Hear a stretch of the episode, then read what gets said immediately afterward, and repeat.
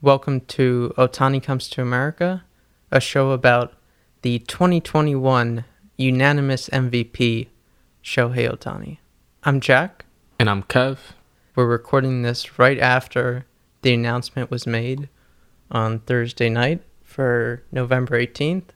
First, let's just briefly recap what's happened since we last recorded. So, the previous episode we did was at the end of the regular season. The Angels did not make the playoffs, not to anyone's surprise, but the Braves went on to win the World Series. They beat the Astros, thank God. And now we're in the off season where free agents are being signed, trades are being made, awards are being handed out, and of course they save the top award for last, the MVP, which was just given out. What we've all been anticipating, waiting for, and I mean expecting at this point from Shohei. For people who don't know, winning the MVP unanimously, it's happened less than 20 times, hasn't happened since Trout in 2014. It's not something that happens all the time. Did you think that they were going to get it right? Or was there going to be the one or two pricks who picked Vlad? It was a situation where I knew he should have gotten it unanimously. However, wouldn't have been surprised if that one or two haters that there always is be from a rival team. Like the Blue Jays, who had the second and third place MVP players with Vlad and Semien.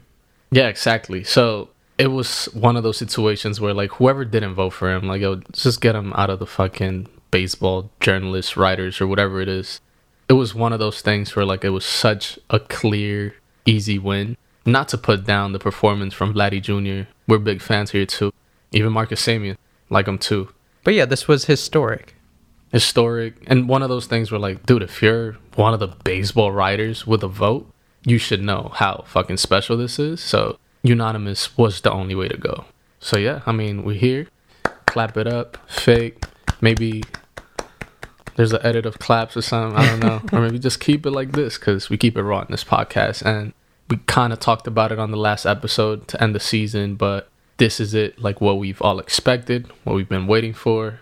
The outcome is here, and there's no signs of Shohei slowing down. Yeah, as usual with the other seasons before this, where it was really the breakthrough year, it's more so just a matter of his health. And if he can stay healthy and all that, which fingers crossed as always, knock on wood, whatever you want to do. But it's exciting. I mean, for people who haven't been listening, who might be tuning in for the first time, just to recap, Otani hit 46 home runs this year, drove in 100 RBIs, stole 26 bases, pitched 23 games, 3.18 ERA, and that was even rocketed by one bad start that I saw at Yankee Stadium. And he only missed seven games the whole year, which is something he felt the most proud of, of just staying healthy that whole time. And definitely very impressive in that aspect after the injury struggles he had the first few seasons. Yeah, and now we know what he's capable of. And obviously, assuming that those injuries don't happen again, I don't see Shohei slowing down anytime soon or not being in the top three, like MVP votes every year. He also grew up idolizing Ichiro, who, of course, everyone loved him, one of my favorite players for sure, and now joins him as the only Japanese born player to win MVP.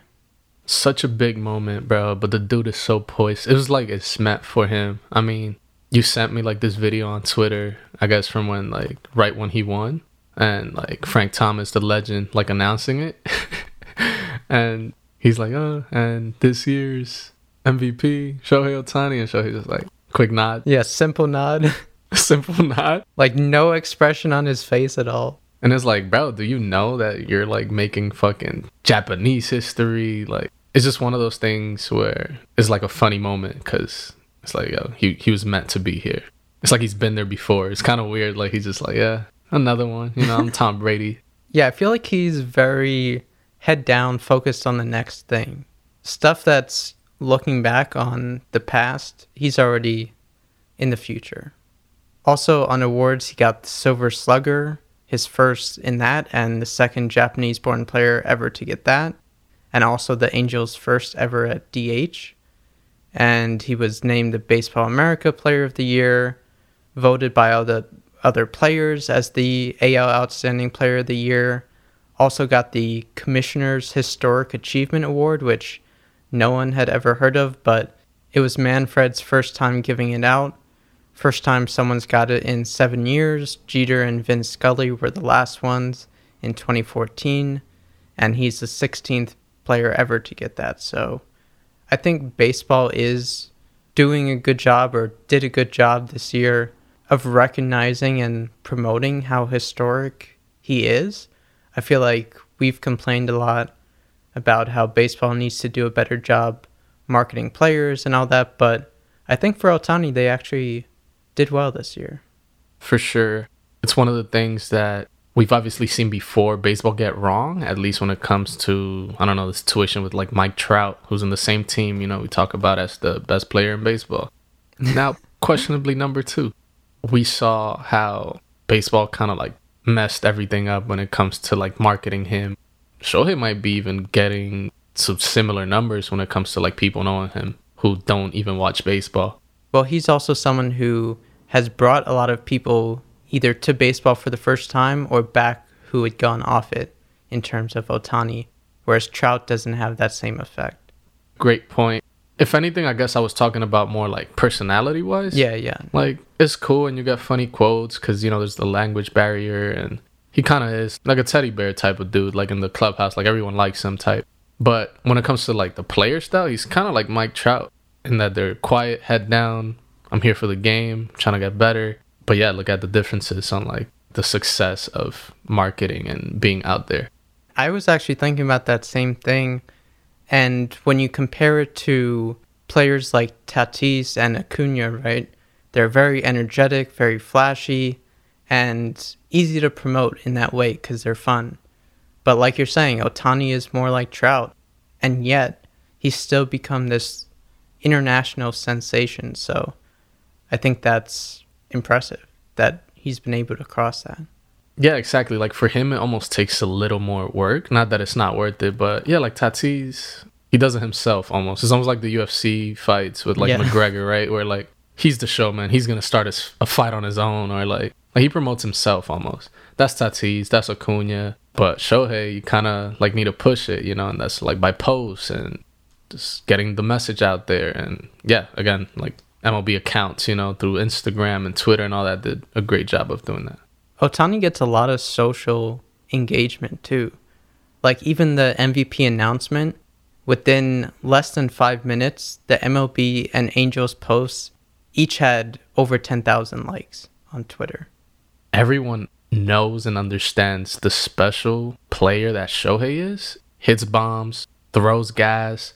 Like he literally does it all from each side of the plate while being a great personality, like a sweet person, period. So would you say that and what I'm about to say, I feel like this changes every season to a degree at least, but do you think right now Otani's the face of baseball? Or at least he was for this season? It's hard to think that he isn't. The only other person I can think of is maybe Tatis, and that is a close race. Like if you had to vote on like the face of baseball, I don't know if that would be a unanimous one. Well, that's what I was saying. Like last year, I probably would have said Tatis, but this year I would say Otani. Yeah, this year I think Otani took it, and it's funny because Tatis was in the fucking MVP race as well. It's not like he just died down and. Right, but I'm, not even saying the best players in the league. Just entertainment faces of baseball. Hard to argue against Shohei. Yeah, I'd, I'd give it a Shohei. And also, I think Otani is going to top this season and years to come. But you could even argue this is the greatest or most impressive season a player has ever had all time. We're almost taking it lightly at this point, in a way. Yeah, hands down. And the crazy shit is that, yeah, he like I feel like has this, and many of the writers could probably even agree with us or that statement at least. And all the numbers are like reachable, like beatable. I'm not saying that every season he's gonna go above all of them, but Yeah, it's one of those things where like you can mismatch some numbers and he could surpass this season like in many different ways, which is again like one of the craziest things that we're going to be looking forward to next season. I guess for the wish list for next year, be cool to see him hit 50 home runs, maybe get the ERA under 3 and for the Angels to be competitive for the playoffs. I feel like you know how the Mariners came very close this year and it was really exciting the last few Mhm. games. At least for them to have that would be like the minimum, hopefully. Oh, you're asking for a lot, bro. Uh, choose one. he could easily hit 70 bombs, but I don't know if the Angels are going to be in contention. No, I'm just joking. I really do hope they do some good acquisitions this off season. Pitching, everyone knows. We don't even have to repeat it. We talk about it literally at the end of every season or even at the beginning of every season of this podcast. But yeah, I mean, there's for sure markers that he can hit where it can get better, whether it's, you know, the, the average being up a little bit more, getting 285 or even 300, like Bryce Harper did, who actually won the NL MVP, if we haven't mentioned already. 50 bombs would be a great mark. I guess bring down that ERA as close you can to two, but under three will also work. And if that's the case, I mean, let's just rename the fucking trophy to the, the Shohei valuable player. I don't even know, but it'll just be him easily. And also for him to be on the cover of MLB The Show, the video game, which I think is bound to happen. Big time. I need that. I already got Tatis. I need that Shohei now. Right now in the off season, Otani is back in Japan, doing his workouts and everything. He did do a hour long press conference over there the other day, and as usual, he only had you know select sound bites with an hour long interview, but he said some things like dropping the DH when he pitched was the biggest thing to help him, gave him more balance on the mound. He said that it was frustrating to not be in the playoff race this year. Surprise, surprise. He said facing Scherzer impressed him the most as a batter. And then, like Vladdy and Salvy Perez as hitters when he was on the mound. He said LA has a super high tax rate and he pays a little more than half of what he earns. But he said, I don't really consume much, so I think I'm only accumulating for now. But That was a shot at America right there. I mean, specifically California, I guess, or LA. yeah, he said things haven't changed much since moving to LA, although with the translation, I wasn't sure if that was the city or himself, but probably the same answer to both from him. And he said he's not planning to start a family anytime soon when someone was trying to get insight to his love life. And said he sometimes gets pitching ideas in his sleep. But yeah, just some little tidbits. We're always scratching for crumbs from Otani since he's a ghost on social media. Not even a end of the season farewell post on IG. And he passed a million followers, so maybe after the MVP award he'll put one up. I hope. But I wouldn't count on it. Yeah, he might hit with like a, a repost, you know, from MLB. It's not even like his own on his post, stories, but- not in the feed. Yeah. yeah, I guess we got excited for no reason when we saw his account, but maybe he'll hire someone. I know the tax rate is kind of crazy, so his budget is low, but I don't know, pay someone to run that account. He can make the money out of that, you know, with over a million followers already. That's without posting. And he's already making crazy money on brand deals. I think he was the most paid player for sponsors in MLB this year. And also now they just announced he's the new brand ambassador for FTX, the crypto company. So it's going to keep on rolling in. And that's even with, as we've talked about before, him not making the full amount he can as a player yet. Where, as a reminder, he has two years left on his contract before he's a free agent, essentially making pennies right now. The Dodgers are paying Andrew Heaney as much as Otani, which is just mind blowing when you put it into that context. And the system is rigged against Japanese players. But it was partially Otani's decision too. With when he came over, it's still a messed up system. But now you got another player from NPB Seiya Suzuki who's coming over, but he's the same age as Otani. He just decided to wait. So I guess we'll see what happens with him too. But no discussion of a contract extension yet. Yeah, not yet. Or I would be surprised if we see anything this year. I think it would be smart for the Angels to wait till next year. And this is where like the game is messed up, but they're almost like hoping he doesn't do as good because if he has another season like this, it's big money. Yeah, or if he gets injured or whatever. Yeah, exactly. So they'll probably wait it out. But next year's when we start talking about big money on this podcast. Yeah, that'll be exciting. So stay tuned for that. Speaking of the Angels, they're probably not going to go after Seiya Suzuki, but obviously, as we hit on again earlier, pitching is their main priority. They just signed Noah Syndergaard, aka Thor, to a one year, $21 million deal, which to me doesn't make sense. This guy has been out of the league mostly for the past two years or so, coming off Tommy John, and I don't think it's a smart deal, but I guess they're doing something. I don't know. This better not be it, but if he's like a fourth starter, like okay, I guess. Yeah, I guess you're hoping for him to be a fourth because that would mean they obviously grab someone else. I don't hate the signing. I did think they overpaid for him because of what you said. He's been out. Who knows? Everyone knows how Tommy John could be iffy at times, uh, especially for the hard throwers. Syndergaard's good. Again, it's just like a lot of money for possible other injuries and not much playing time for a player. And you don't even really know what you're going to get from him. And it's not like the Angels have good luck with pitching injuries or injuries in general. Not at all. Yeah, if anything, you could call this an angel signing. Like it's yeah. what they've been doing and messing up with, which is not a good sign. It means their I don't know their ideology or like their thoughts or strategies haven't changed, even though they should. Because I don't even remember the last time they were even close to making the playoffs. And ironically, Syndergaard is coming from the Mets, and Billy Eppler, who was the Angels GM that we talked about early days of the podcast, he took the Mets GM job now. And it's kind of like, you know, the Angels are the Mets of the West and etc. So it's a weird back and forth there. Yeah, I mean, I hope it is a good signing. I hope they get better results than they expect from him. Sure, he needs all the help he can get at this point. Erod signed with the Tigers for a five year deal. Verlander went back to the Astros. But there's still plenty of options out there. I mean, one, I think they should re sign Alex Cobb.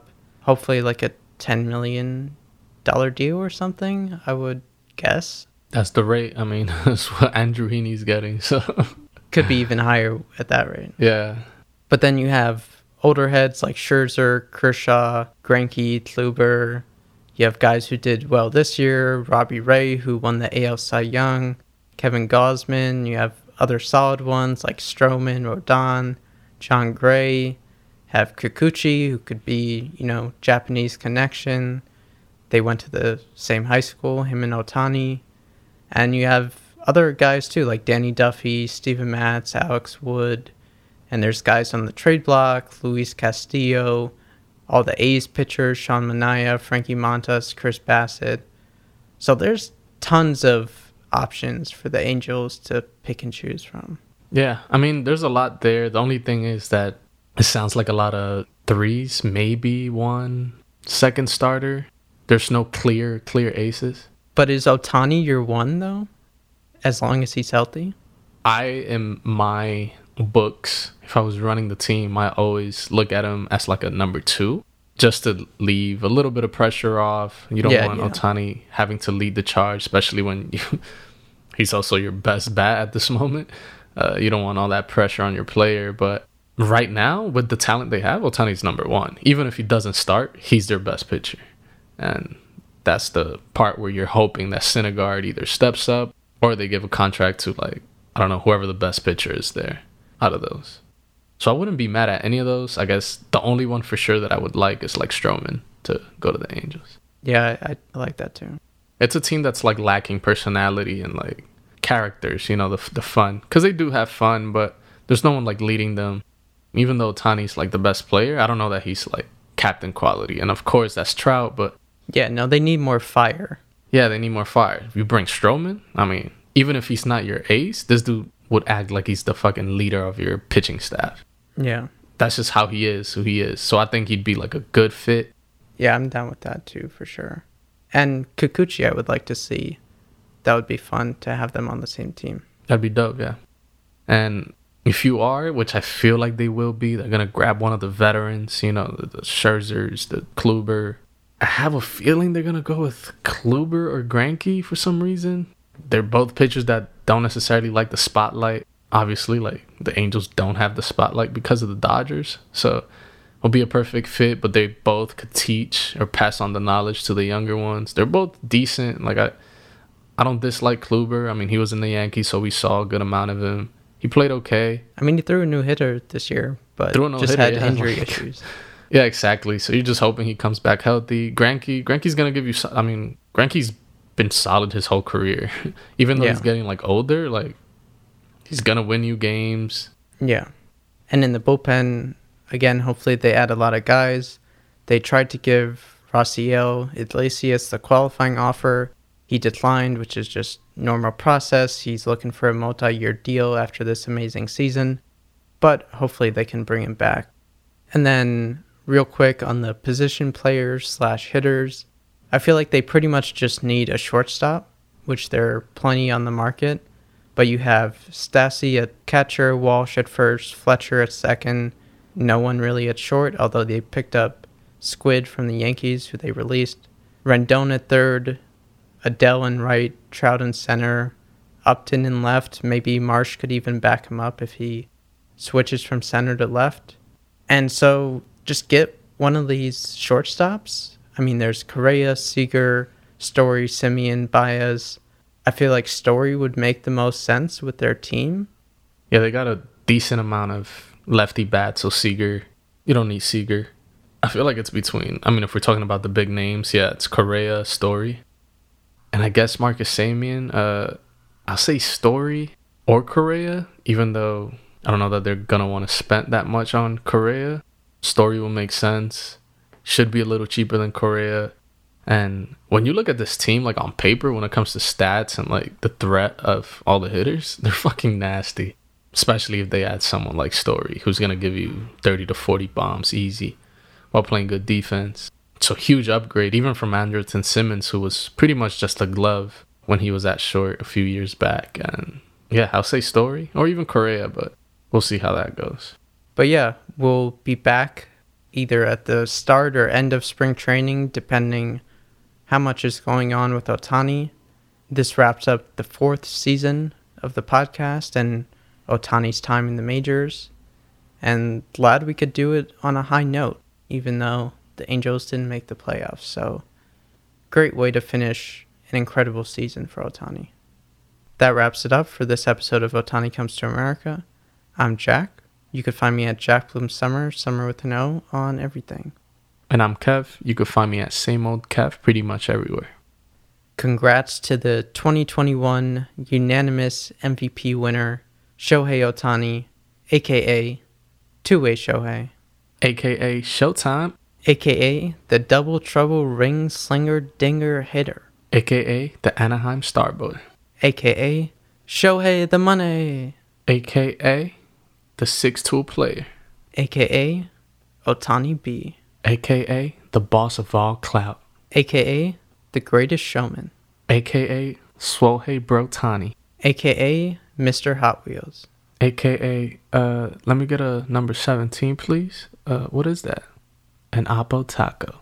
aka the Bart Boy No Simpson, AKA Little Leaguer of the Big Leagues.